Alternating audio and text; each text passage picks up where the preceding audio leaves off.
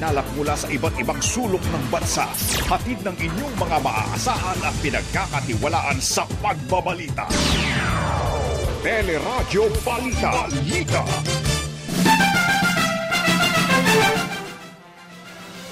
Ilang batang inilikas dahilan sa pag-aalboruto ng Bulkang Taal nagkakasakit na.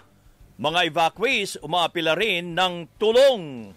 Presyo ng diesel tumaas na may 8 piso kada litro. Presyo ng LPG namumuro ring tumaas sa biyernes.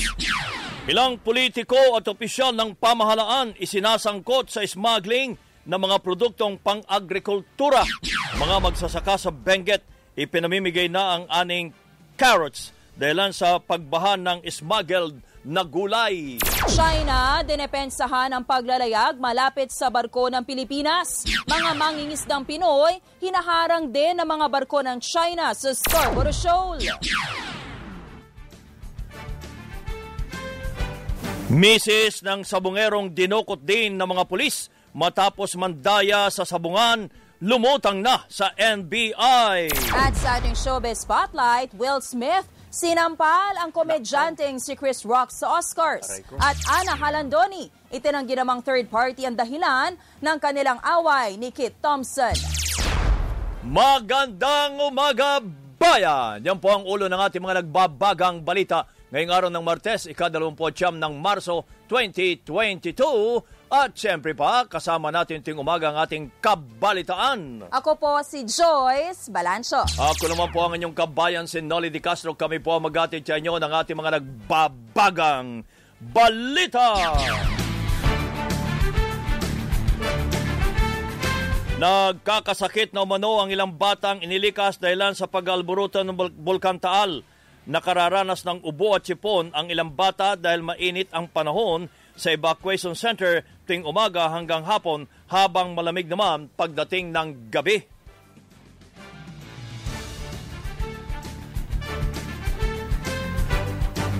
po ay manipis po.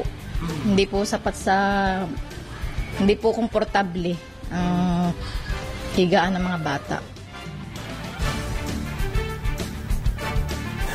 Nababahala din ng mga evacuees na wala nang mabalikang kabuhayan sakaling payagan na silang bumalik sa kani-kanilang barangay. Namatay ang ibang hayop ko, baboy. Tsaka mga manok namin.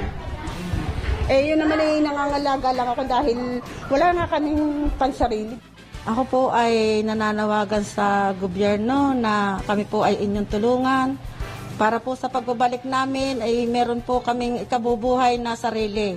At hindi na po kami mamasukan dahil ako naman po ay medyo may edad na rin. Sinabi naman ni FIBOX Director Renato Solidom na dapat paghandaan ang posibleng pagsabog na naman ng bulkan matapos mabawasan ang ibinubugang asupre.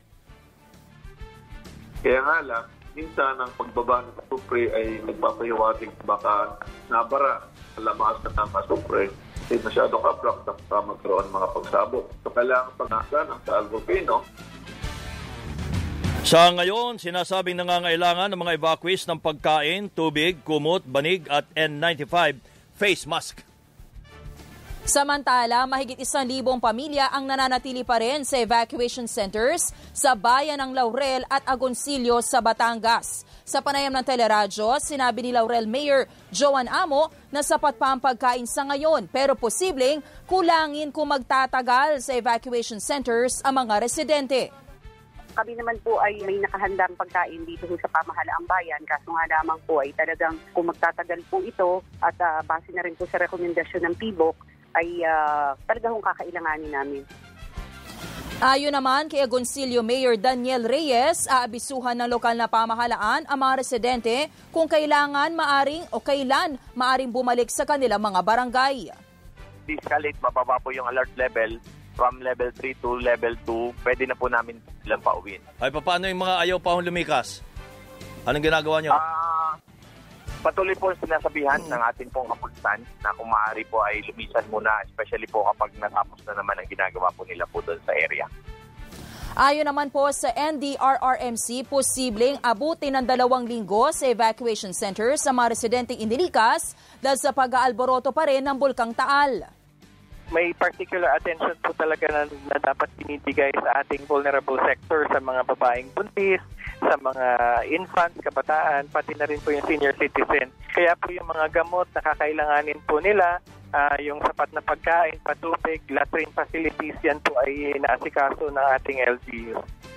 Yan po si NDRRMC spokesperson Mark Timbal.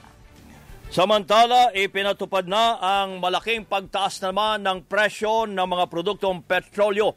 Umabot po sa 8 piso at 6 na po at 5 sentimo ang dagdag presyo sa kada litro ng diesel habang 3 piso at 4 na pong sentimo sa gasolina at mahigit siyam na piso sa kerosene.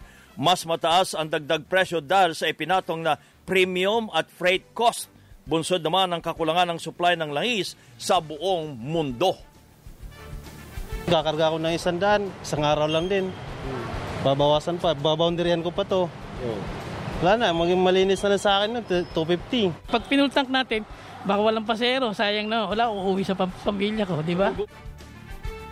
Maliban po sa petrolyo, tumataas na rin ang contract price ng LPG o liquefied petroleum gas kaya posible ring tumaas ang presyo nito sa darating na Abril. Tayo kung rollover. That means no increase, no rollback. Chances are increase, yes. Okay. Of anong estimate nyo? Mga 2 pesos siguro. Si Rigasco President Arnel T.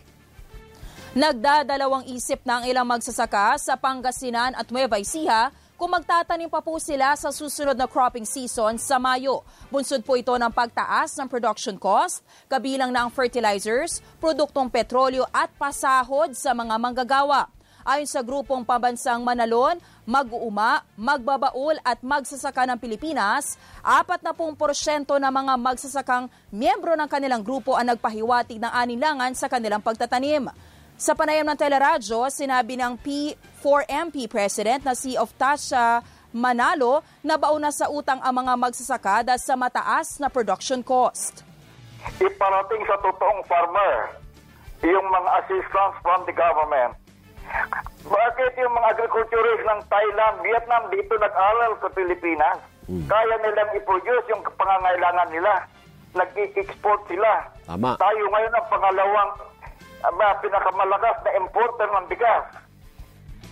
Ayon naman sa Department of Agriculture, may nakalaang pondo para sa ayuda ng mga magsasaka at ikinakasa na rin ang importasyon ng fertilizer. Fertilizer is a byproduct of the oil industry. With the Ukraine crisis, collectively, no, they produce one-third yung uh, excess fertilizers for uh, export, no. So, nung mawalan nawalan na ngayon yan, tataas ang presyo.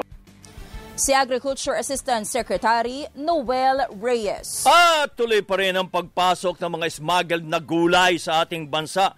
Sa naging pagdinig ng Senado, sinabi ni La Trinidad Vegetable Trading Areas Public Relation Officer Agot Balanoy na bumalik ang illegal na pagpasok ng mga imported na gulay noong Desyembre kaya bumaba ng 40% ang demand ng kanilang lokal na gulay. Nagdoble na rin po yung decrease ng order. So the monetary value of this percentage at an average is equivalent, equivalent to 2.5 million pesos per day, which is a loss on the part of the farmers. At ang itinuturo ay ang ilang matataas na opisyal ng pamahalaan at politiko na nasa likod ng iligal na importasyon ng mga gulay. Ayon naman kay Agriculture Assistant Secretary Federico Lasiste Jr., may malalaking personalidad na sangkot sa pagpupuslit ng mga gulay. Ilan anya ang mga nakiusap iatras ang mga sinampang kaso pero hindi nila ito pinagbigyan. Pino na naman ang mga senador ang mistulang kawalang aksyon ng Bureau of Customs sa pagbaha ng mga imported na produkto na tulad ng carrots, sibuyas at maging strawberry. Pero kasi yung listahan na sinabit niyo sa amin, listahan din ng Department of Justice sa ito, eh, meron pang mas later eh, na mga huli, may mga kaso na eh, bakit itong mga dati ang walang kaso? So, kung ang sagot eh, pinag-aaralan pa at uh, inaayos ang pagpapile. Si Senate President Tito Soto. Napilitan na ang mga magsasaka sa Benguet na ipamigay ang mga inaning carrots dahil sa pagbaha ng smuggled na mga gulay sa mga palengke. Sa pagdinig ng Senado, inamin ng La Trinidad Vegetable Trading Areas na sakong-sakong carrots ang hindi na ibenta sa mga palengke sa Quezon Province at Maynila dahil mas pinipili ng mga mamimili ang carrots na galing China na kayang tumagal na hanggang dalawang buwan umabot sa 2.5 million pesos ang lugi ng mga magsasaka kada araw matapos bumaba ng 40% ang order ng mga gulay na galing sa Benguet. Sa panayam ng teleradyo, aminado po si agriculture spokesperson Noel Reyes na mas mabenta ang imported carrots dahil bukod sa walang taripa kapag illegal na inaangkat, mas malaki rin ito kumpara sa local carrots. Dapat anya makipag-ugnayan sa kanila Marketing Assistance Division ang mga magsasaka para matulungan sila sa pagbebenta ng gulay.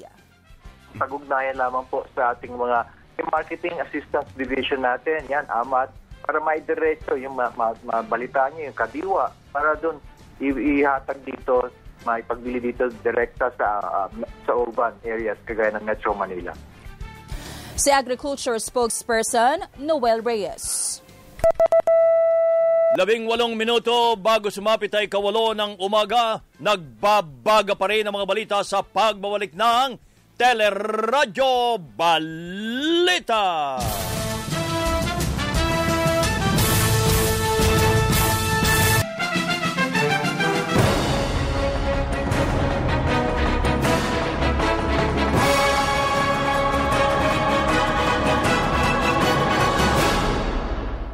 Bumisita sa Samar si Vice President Lenny Robredo na nangakong tutugunan ang problema sa highway at supply ng kuryente sa lalawigan.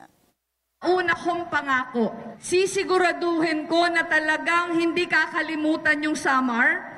Marami pa ding mga kalsada na kinakailangan na kailangan pondohan ng pamahalaan. Napakamahal din ang kuryente. Nag-ikot naman sa Maynila si Senator Manny Pacquiao na iginiit na hindi siya aatras sa pagtakbong Pangulo. Huwag naman ganon. Eh, busy nga ako sa pag-iikot. Eh, ah, below the belt naman yan. Baka naman na gusto nila mag-umatras at samahan na lang ako sa magandang advokasya ko para sa taong bayan. Kilala mo naman si Manny Pacquiao. Eh, hindi naman ako naatras sa lahat ng laban.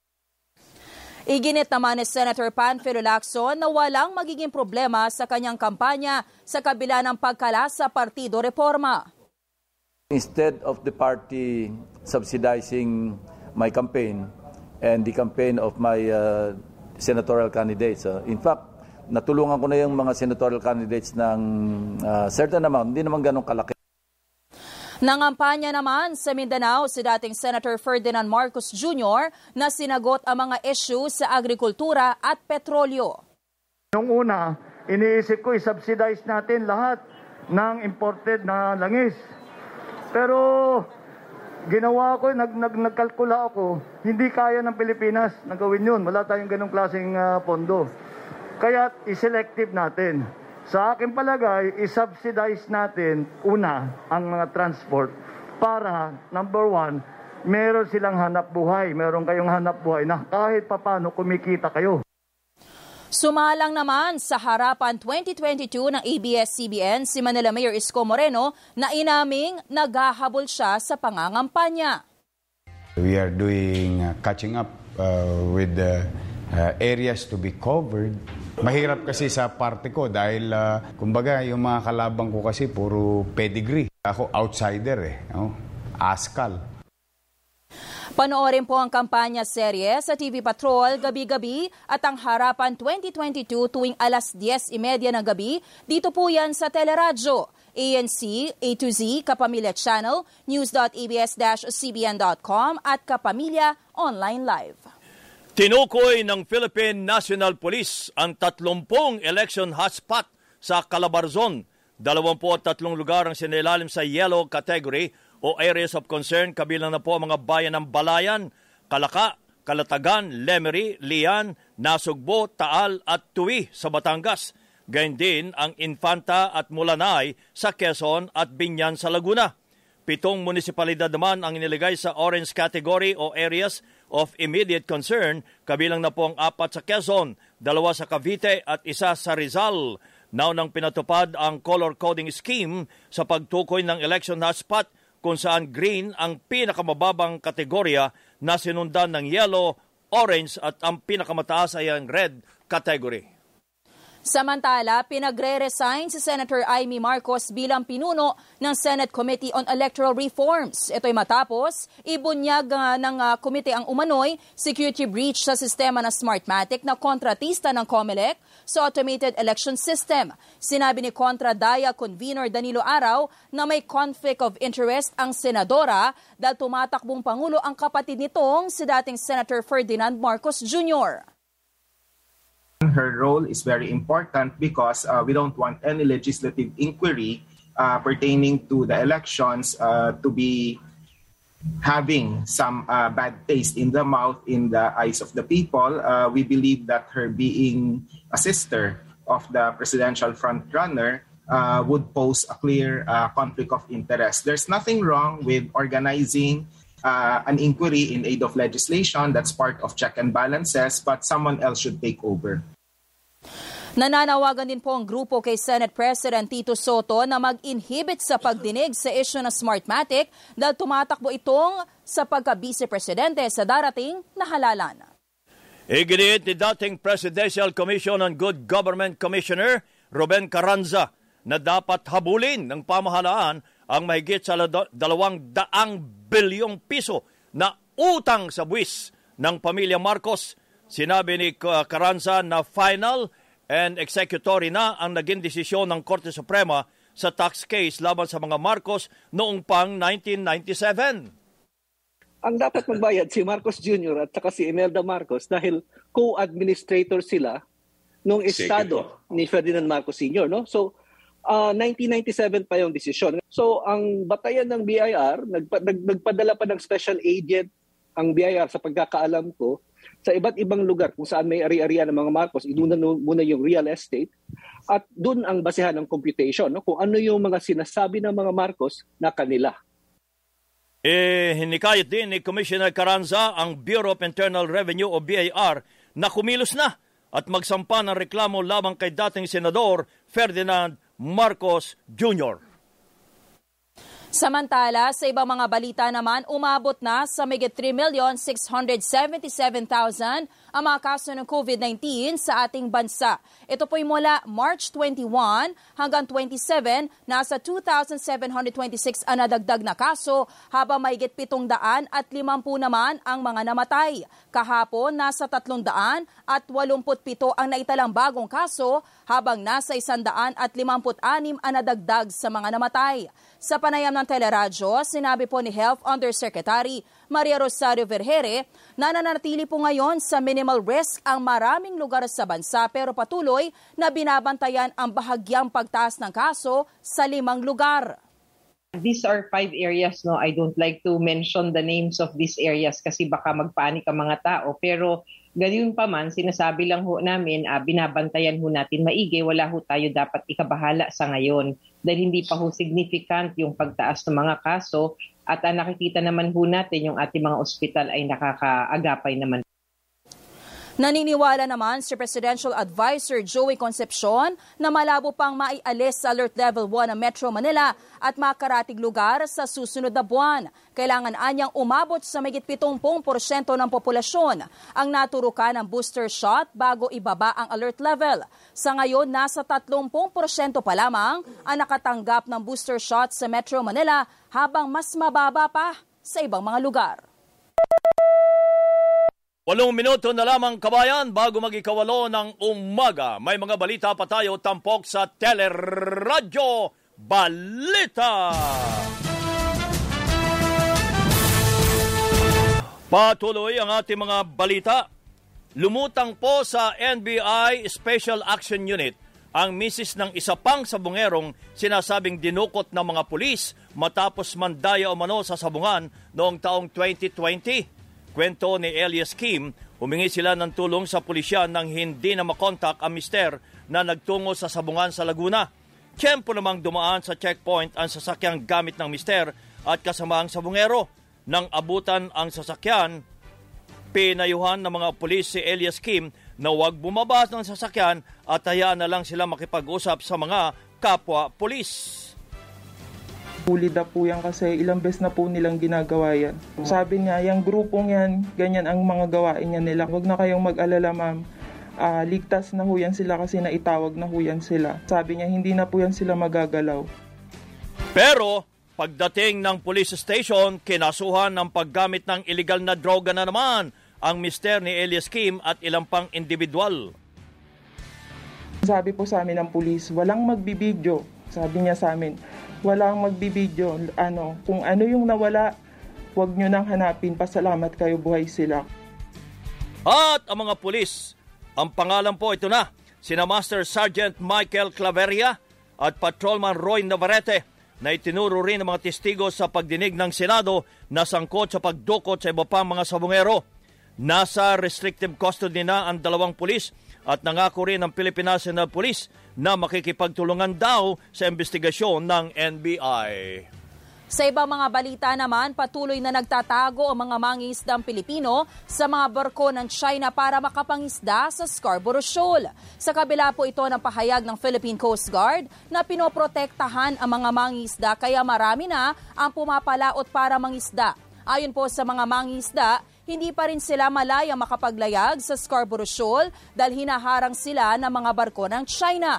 Dahil dito, nangingisda na lamang sila sa gabi kapag wala na sa bukana ng Scarborough Shoal ang mga Chinese vessels. Ayon po sa grupong pamalakaya, dapat maghain ng mas agresibong diplomatic protest laban sa China dahil sa pagkontrol sa teritoryong pag-aari naman ng Pilipinas. Samantala, Dinepensahan naman ng China ang panibagong insidente ng malapitang paglalayag ng Chinese vessel sa barko ng Pilipinas na nagpapatrolya sa West Philippine Sea. Iginit po ng Chinese Foreign Ministry na teritoryo ng China ang Scarborough Shoal at hindi dapat harangin ng Pilipinas ang pagpapatrolya ng Chinese Coast Guard sa lugar. Nauna nang kinondena ng Philippine Coast Guard ang close distance maneuvering ng Chinese Coast Guard sa PRB Malabrigo noong March 2 na ikaapat na po na insidente na malapitang paglalayag mula noong Mayo ng nakaraang taon. Hindi nagdudulot ng pagsisikip sa dali ng trapiko ang pagbabalik ng biyahe ng mga provincial buses sa Metro Manila. Sa naging panayam ng teleradyo, sinabi na nagkakaisang samahan ng mga nangasiwa ng panlalawigang bus na si Executive Director Alex Yage, wala pang epekto sa trapiko ang sinagawang dry run ng provincial bus sa EDSA mula sa alas 10 ng gabi hanggang alas 5 ng umaga. Nagsasagawa niya ng quality dispatching ang mga operator dahil mataas pa rin ang presyo ng diesel. Hindi basta-basta nagpapabiyahe unless uh, meron kang 70 to 80% load factor. Pasahero? Para, para ma, hindi ka naman malugi. Sa pagtaas ng halaga ng diesel, uh, umaabot na sa 50 to 60% ang uh, operating cost mo ay diesel. At tapos uh, meron ka pang toll fee, sweldo ng tao. So more or less kailangan mo ng 70 to 80% uh, load factor para ikaw ay makabreak even sa operating cost. At ngayong araw po muling makikipagpulong ang grupo ng MMDA kaugnay ng naturang dry run.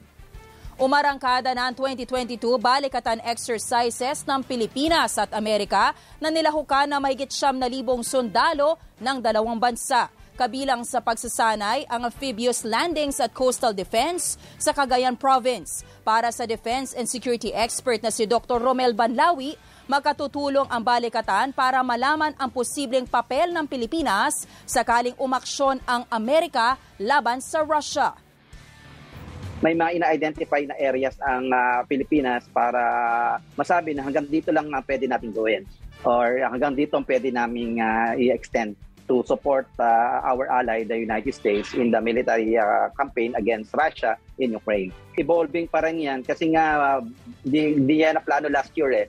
Uh, uh, reaction lang yan because of the current developments at uh, uh, ngayon ay uh, in-explore nila yung mga possibilities. Pero ayon sa pamahalaan, prioridad sa balikatan exercises na matiyak ang matibay na relasyon ng Pilipinas at Amerika para matugunan ang anumang posibleng banta. Sa Antipolo City, patay ang isang motorcycle rider matapos makaladkad ng tumagilid na truck sa sumulong highway. Sinasabing nawalan ng balanse ang truck dahil sa kargang 18,000 kilo ng adhesive. Sugatan din sa naturang aksidente ang pahinante at driver ng truck na maharap ngayon sa patong-patong na mga kaso. Spotlight! Good morning, Miss Geniel Krishnan. Good morning. Good morning sa inyo kabayan at Joyce sa ating showbiz spotlight. Nagsorry na ang Hollywood superstar na si Will Smith matapos sampalin ng komedyanteng si Chris Rock sa gitna ng 94th Academy Awards o Oscars. Ito'y matapos biruin ng komedyante ang buhok ng asawa ni Will na si Jada Pinkett Smith na may sakit na alopecia. Itinanghal na Best Actor si Will Smith para sa pelikulang King Richard na nagsorry sa Academy dahil sa insidente. Samantala, emosyonal ang aktres na si Anna Halandoni sa unang pagharap sa publiko matapos ang pambubugbog umano ng nobyong si Kit Thompson. Itinanggi ni Anna na third party ang ugat ng away nila ni Kit at desidido siyang panagutin ang aktor. Wala pong babae na gustong masaktan ng pinanas ko. Hirap yung, yung, yung puso ko. Ayon sa legal team ni Thompson, sa kanilang sila magbibigay ng pahayag kapag nalatag na ang mga kaso sa korte. Para sa Showbiz Spotlight, ako si Gino Krishnan. Balik sa inyo sa studio, kabayan. Marami pong salamat, Miss Geniel Krishnan. At yan ang kabuuan ng ating mga balita ay tinampok sa Teleradyo Balita. Hanggang bukas mga kapamilya, ako po si Joyce Balancho. Ako naman po ang inyong kabayan si Nolly Di Castro. Kami po ay nagpapasalamat. Nag-iwan muna ng isang magandang umaga, bayan!